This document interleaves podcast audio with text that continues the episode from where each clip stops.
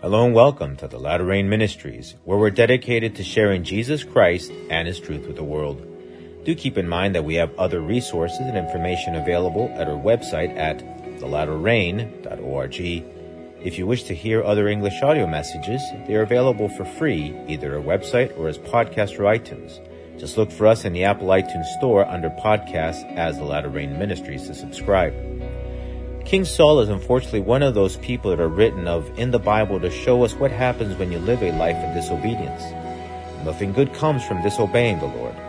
When a person chooses to disobey God over and over, they can bring upon themselves judgment and destruction. God doesn't want that for us, but at the same time, God can never forget that together with being love, He is also holy and righteous. He cannot be one without the other, and as such, He will only surround Himself in eternity with those people that choose to also be like Him, loving, but also take on through Jesus Christ His traits of holiness and righteousness, not only as a state of being, but also in practice. Loving God involves obeying Him. That's what we need to worry about. We stay with us for the next few minutes as we look into what God says about this.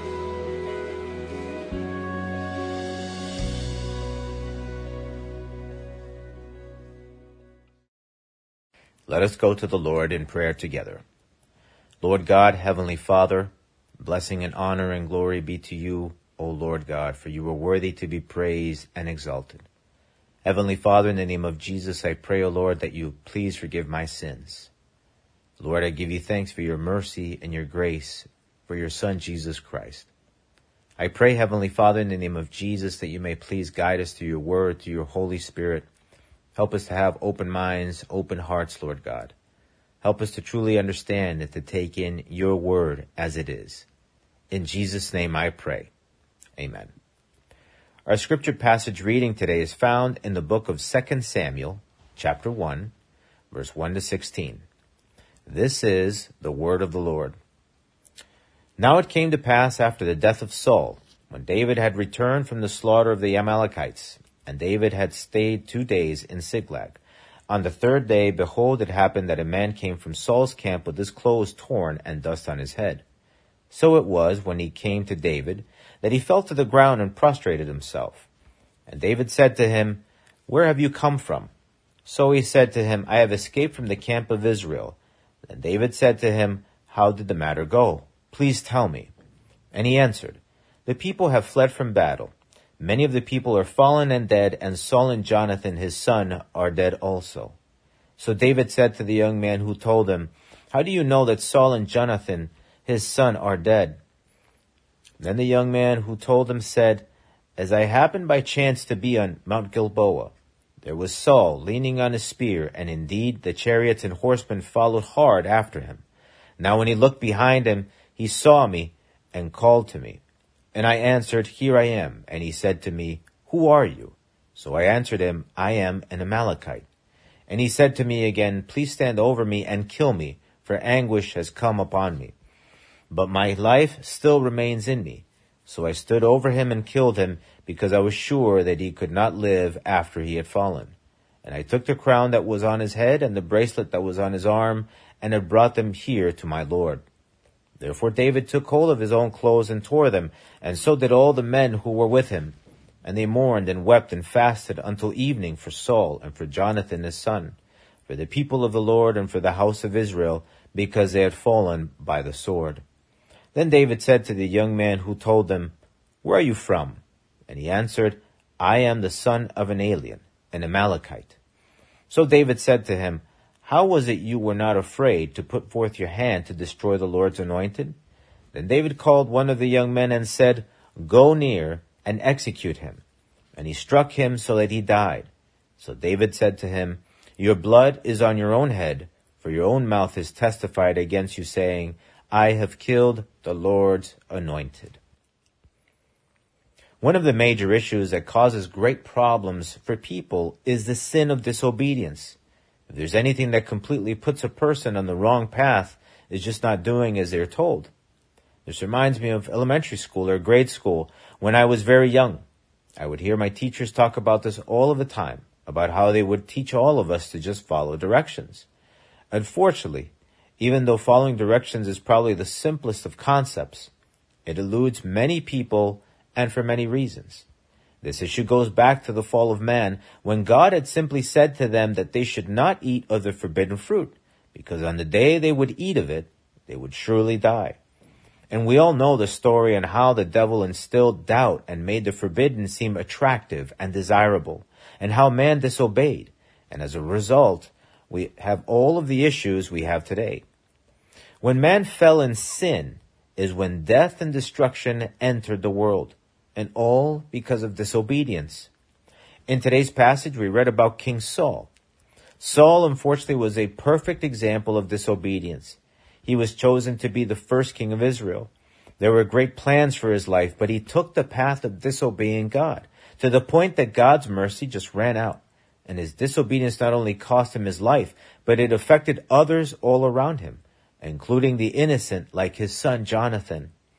It is important to bear in mind that disobedience can not only affect your own life negatively, but it can also affect those that surround you, your family, your friends, and so on.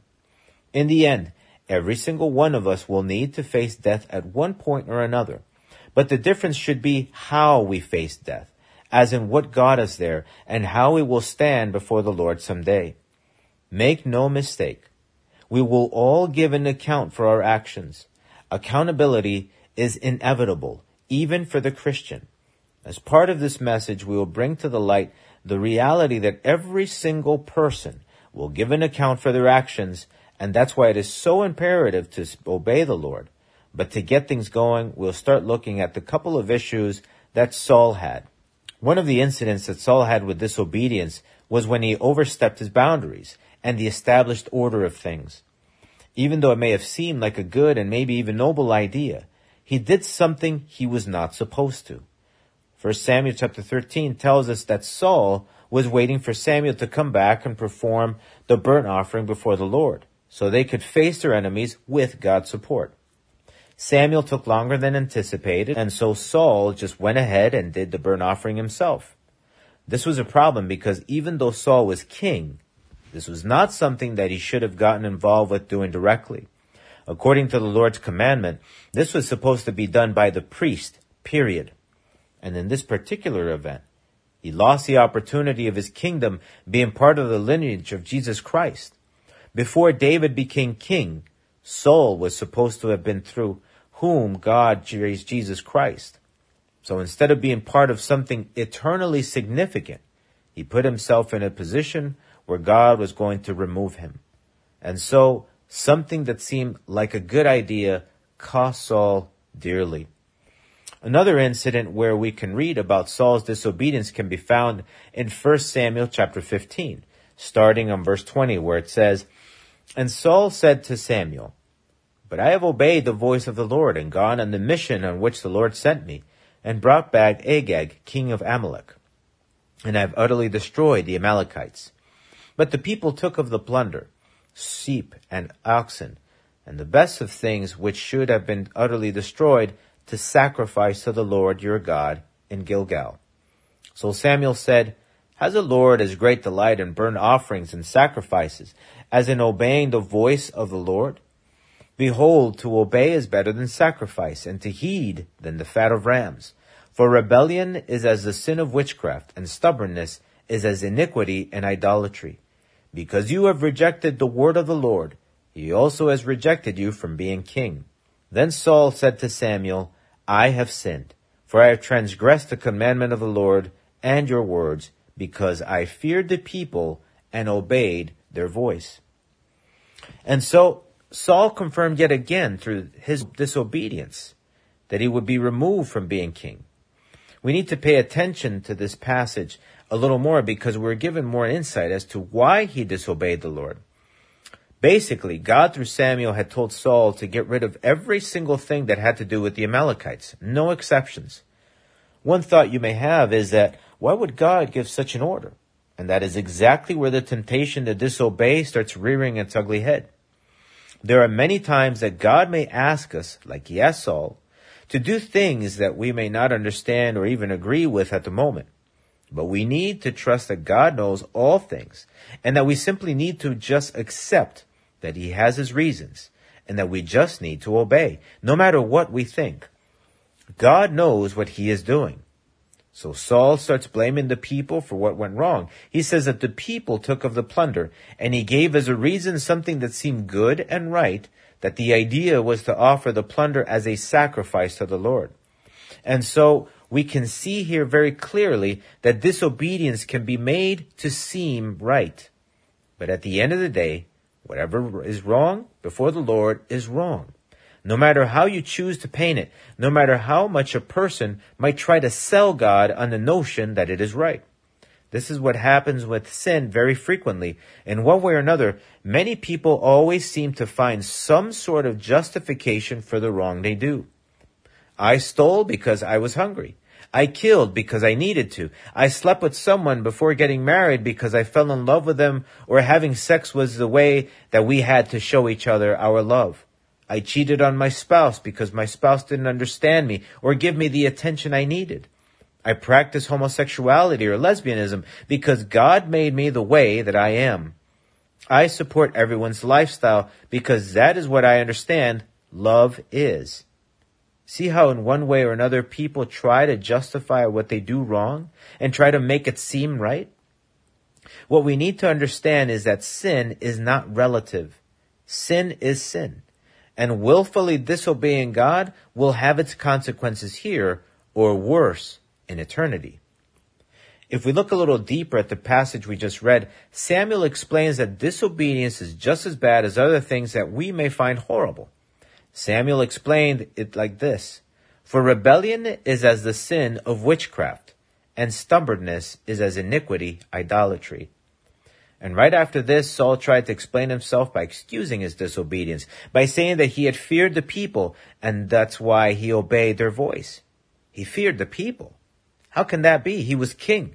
How can he be afraid of the very people he exercised authority over? That sounds like a lame excuse, right? Now let's think about this even more. What did the people do for him? What are the people, especially if we compare them to the Lord? Did the people create the heavens and the earth? Did the people free themselves from the power of Egypt? Did the people make Saul king? Did the people give Saul all of the past miraculous victories he had experienced? No. The people were in no way, fashion, or form even close to what God had done for Saul. And so, why do what people wanted and why fear them when he owed them nothing and they were far less powerful than Almighty God?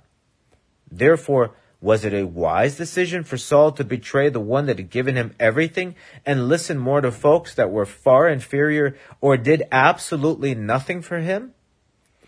Let's bring that same level of thought to our own lives. Who created the heavens and the earth? Who has allowed for each of us to exist right now at this very instant? Who has given us all of the abilities we have?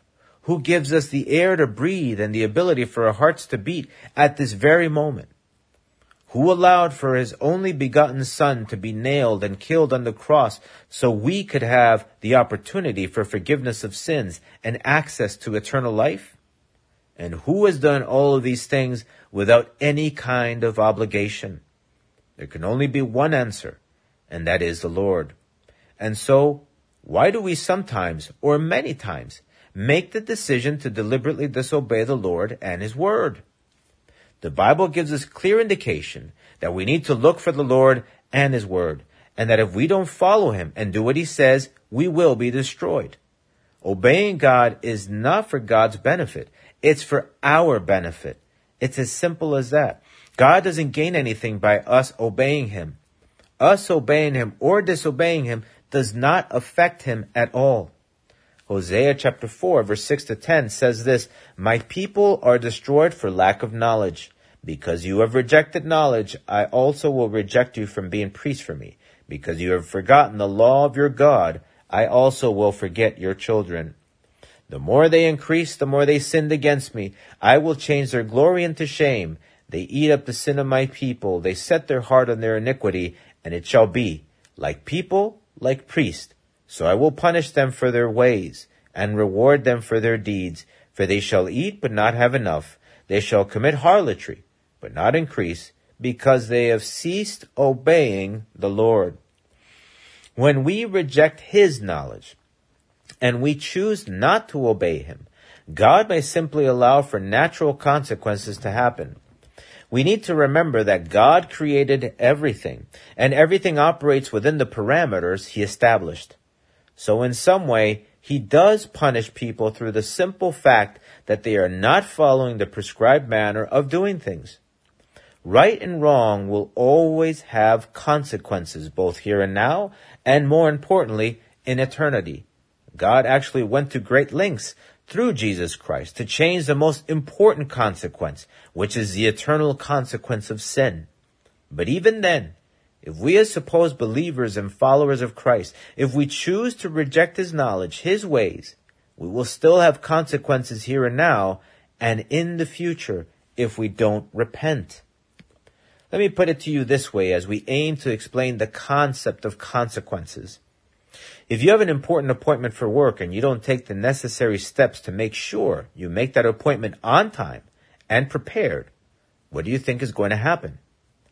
If you are having heart problems and instead of taking heart medication, you take something to settle your stomach, do you think that is going to help your heart? If you have gasoline powered vehicle and you choose to put water into the tank, how far do you think you're going to go?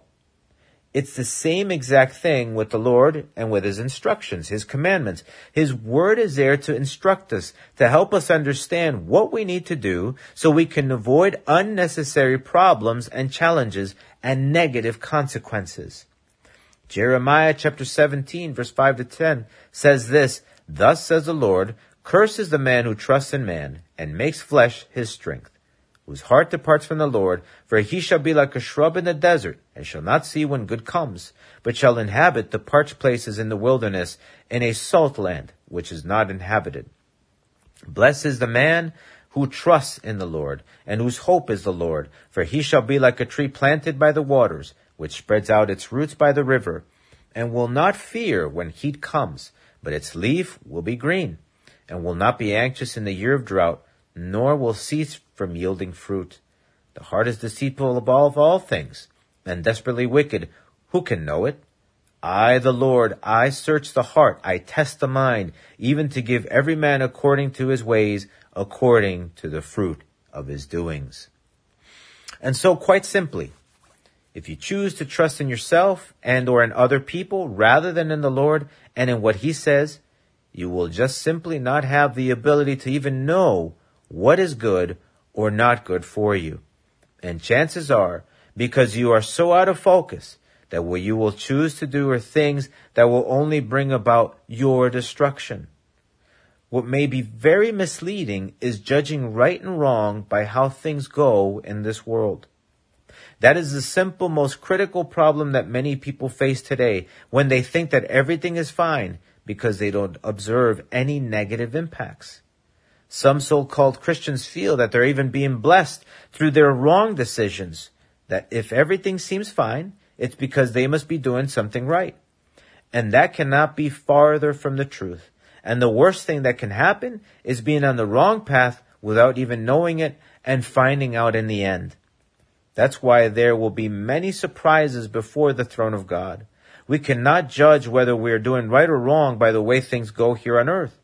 Just because everything seems fine does not mean that things are right. In a similar manner, you may face more challenges by doing what is right before the Lord. As a matter of fact, the path of least resistance is doing what is wrong because that is what the world encourages. The devil will do everything he can to make you feel comfortable and fine while disobeying God. You might think you're being blessed, but quite the opposite may be happening if you are not following the ways of the Lord. That is all there is to it. 2 Corinthians chapter 5 verse 9 to 10 explains the following to us.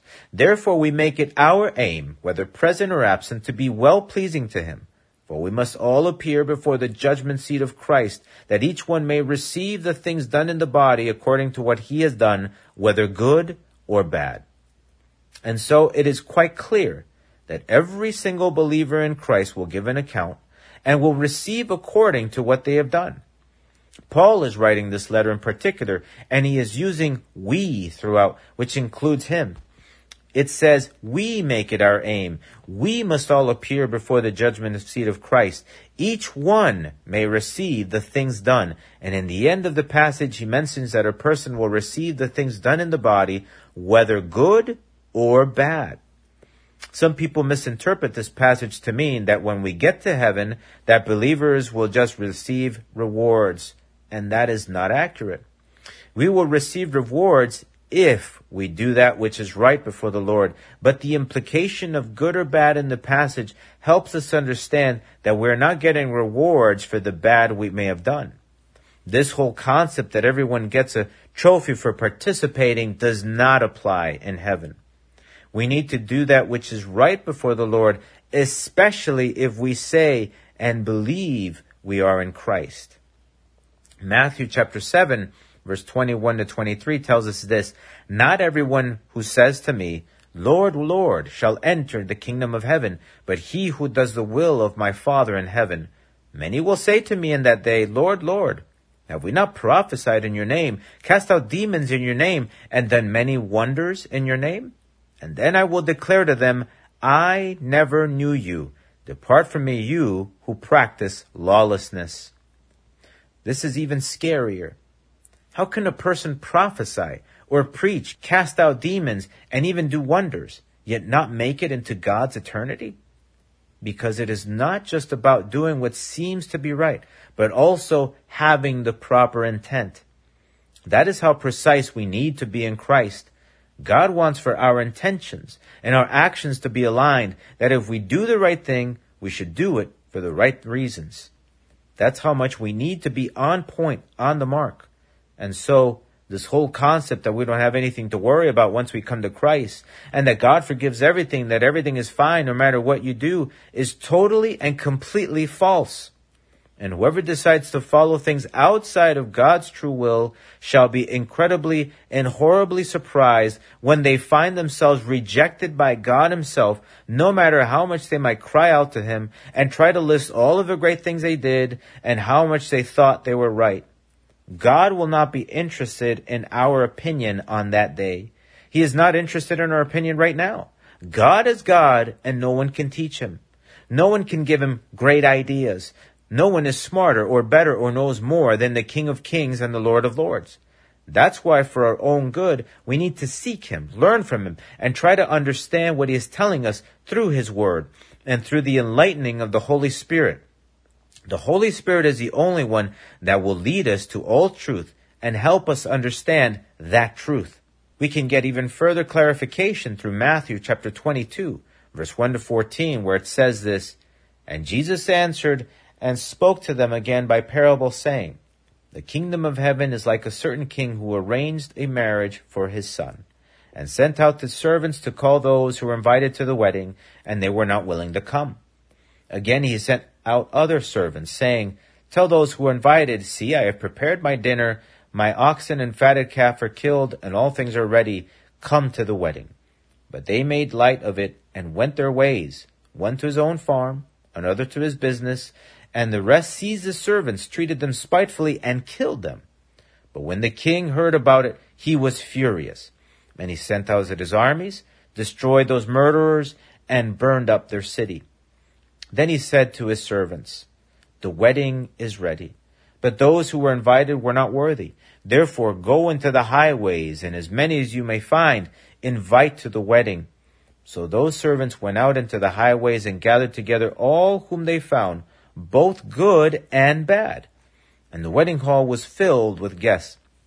But when the king came in to see the guests, he saw a man there who did not have on wedding garment. So he said to him, Friend, how did you come in here without a wedding garment?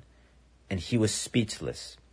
Then the king said to the servants, Bind him hand and foot, take him away, and cast him into outer darkness. There will be weeping and gnashing of teeth for many are called, but few are chosen. And so through this passage, Jesus Christ explains to us that even though a person can make it to the wedding, which is in the spiritual sense getting to heaven, if that person is not found worthy of being there, they will get tossed out. So you see, every single person will stand before the Lord, and every single person will give an account for what they have done, both the unbeliever and the Christian, and we will be judged by our actions.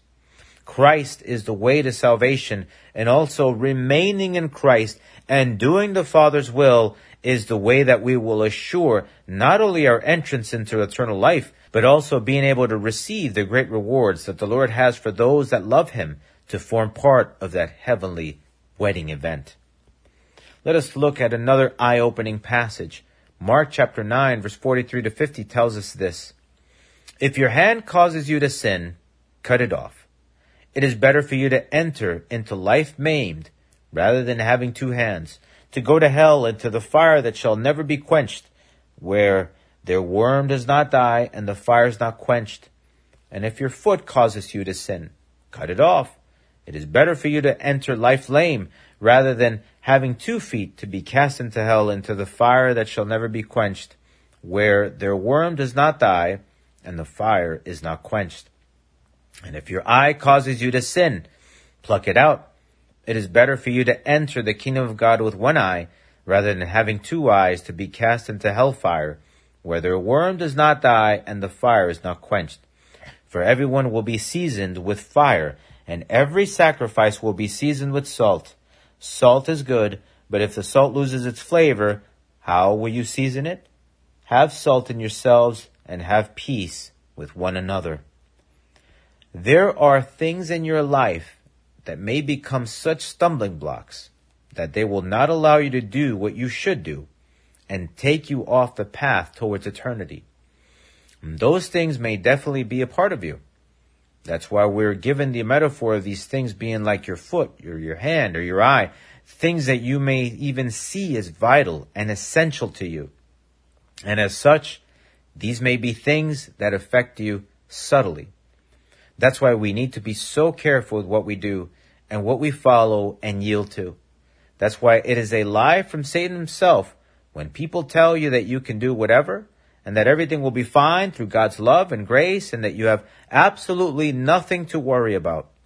The greatest lie of all is when they tell you that you just need to believe in God and that's it. No repentance, no change of life, and that God accepts you just as you are. We have plenty to bear in mind.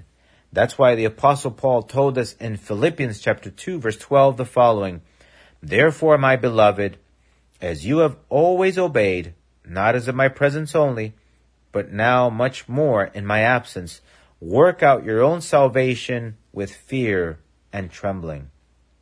See how important obedience is? And that he tells us here to work out our own salvation with fear and trembling? So our salvation is not a toy. We should not take it lightly by any stretch of the imagination. We should not take it for granted. Actually, quite the contrary. That is why we not only need to love the Lord, but also fear Him. And biblical fear is a deep and reverent respect, being aware that He, meaning God, is watching us and that He is keeping track. This biblical fear is an incredible tool to us because this is how wisdom occurs in the life of a believer. And wisdom is the spiritual ability that allows us to learn those things which we should be doing before the Lord. Proverbs chapter 1 verse 7 tells us this. The fear of the Lord is the beginning of knowledge, but fools despise wisdom and instruction. And so, when we not only love the Lord, but we also fear Him, then godly knowledge or wisdom can begin to occur in a believer. Why? When you fear the Lord, you become concerned about what He thinks about you. His view of you becomes the focus of your life. You will be focused on wanting to do what pleases Him and looking to do those things. But if you take God lightly, if you don't take Him seriously, if you treat the gift of salvation of something that is not important, what do you think you will wind up doing? Nothing good. I can guarantee you that. I would urge you to take inventory for a few minutes and look at the things in your life that are important to you and how you treat them.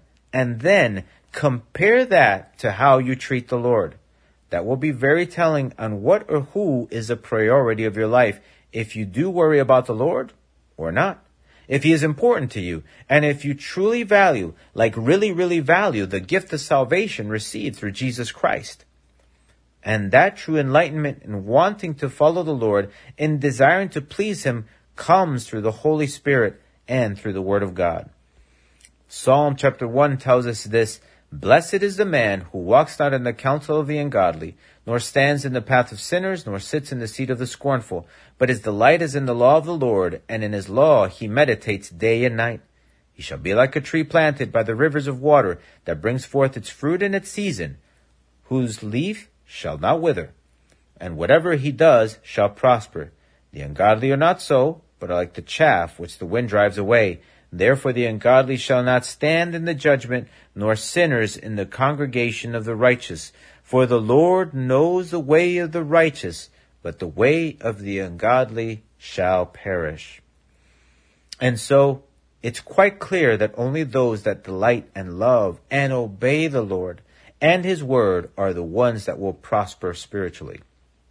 Otherwise, if you don't truly look for the Lord, for His will, you are plainly living as an ungodly person, as a person that lives their life like if God doesn't exist or matter because you don't take him seriously and you're not concerned with him. Faith in Jesus Christ is about being focused on doing the right thing for the right reason. Then, and only then, is the way that you will feel compelled to obey the Lord, even to do those things that may not be attractive to you. If we just truly learn to appreciate everything that the Lord has done for us, we should have no problem in wanting to obey him. It's as simple as that. When there is a life of disobedience to the Lord, like what happened in Saul's life, it is symptomatic to a lot of spiritual problems. There's a lack of faith, a lack of wanting to love the Lord, and a lack of fearing the Lord. When we live a life of disobedience, we just reflect that we don't value God in any kind of way. Saul was more concerned with doing what he wanted and with pleasing the wrong people rather than just doing what God told him to do. And doing the right thing by obeying the Lord is not something that is meant to be robotic per se. It's not about just doing things for the sake of just doing them. God desires that we ultimately love Him. And true love implies respecting Him, honoring Him, which in turn would compel us to just look to do those things that please Him. The Bible teaches us that we need to love God with all of our heart, mind, soul, and strength, basically with our whole being. And so obeying God through this love is not something mindless or even instinctive, but actually it is something completely mindful, deliberate, with sound reasoning, being able to come to love and honor and respect the Lord and His Word because of all of the overwhelming reasons that we have to love and obey the Lord. Who gives you life? Who allows you to breathe and think at this very moment? Who has allowed for you to have everything good that you have in your life right now? And the most important thing to consider, who gave himself as the only holy, perfect sacrifice so your sins could be forgiven, so you could have eternal life with great rewards to look forward to. Can anyone give you what God has already done so for you? No human being, which includes you, and not even Satan can give you all of the things that only God can. And God has done so graciously. You can't save yourself. And so, if we owe God so much, should not all of these reasons be more than enough to look to obey Him, when in the end obeying Him is only in our best interest? When we choose to obey the Lord, we're only helping ourselves.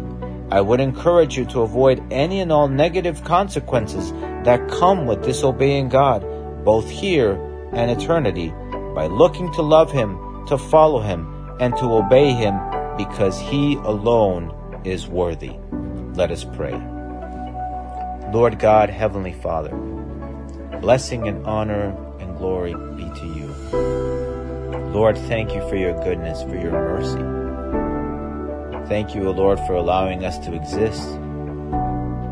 most of all, thank you for your Son, Jesus Christ, for the incredible sacrifice that you made through him. Heavenly Father, in the name of Jesus, I praise you and I worship you, O Lord. Heavenly Father, I pray, Heavenly Father, that you may help us to be sensitive to your will and to your ways. Help us, O Lord, to look to obey you to just take in your word and just do it, to let your Holy Spirit work in our lives. Heavenly Father, help us to be fearful, to be careful, Lord God, to think about things before we actually go and do them. Heavenly Father, help us to be mindful that you are looking upon our lives. And help us, O oh Lord, to understand that we should look to just pleasing you. Heavenly Father, I give you thanks again for your love and grace. In Jesus' name I pray. Amen. The Latter Rain Ministries is a self-supporting Christian ministry dedicated to sharing Jesus Christ and His truth with the world. The Lord is near. May God bless you.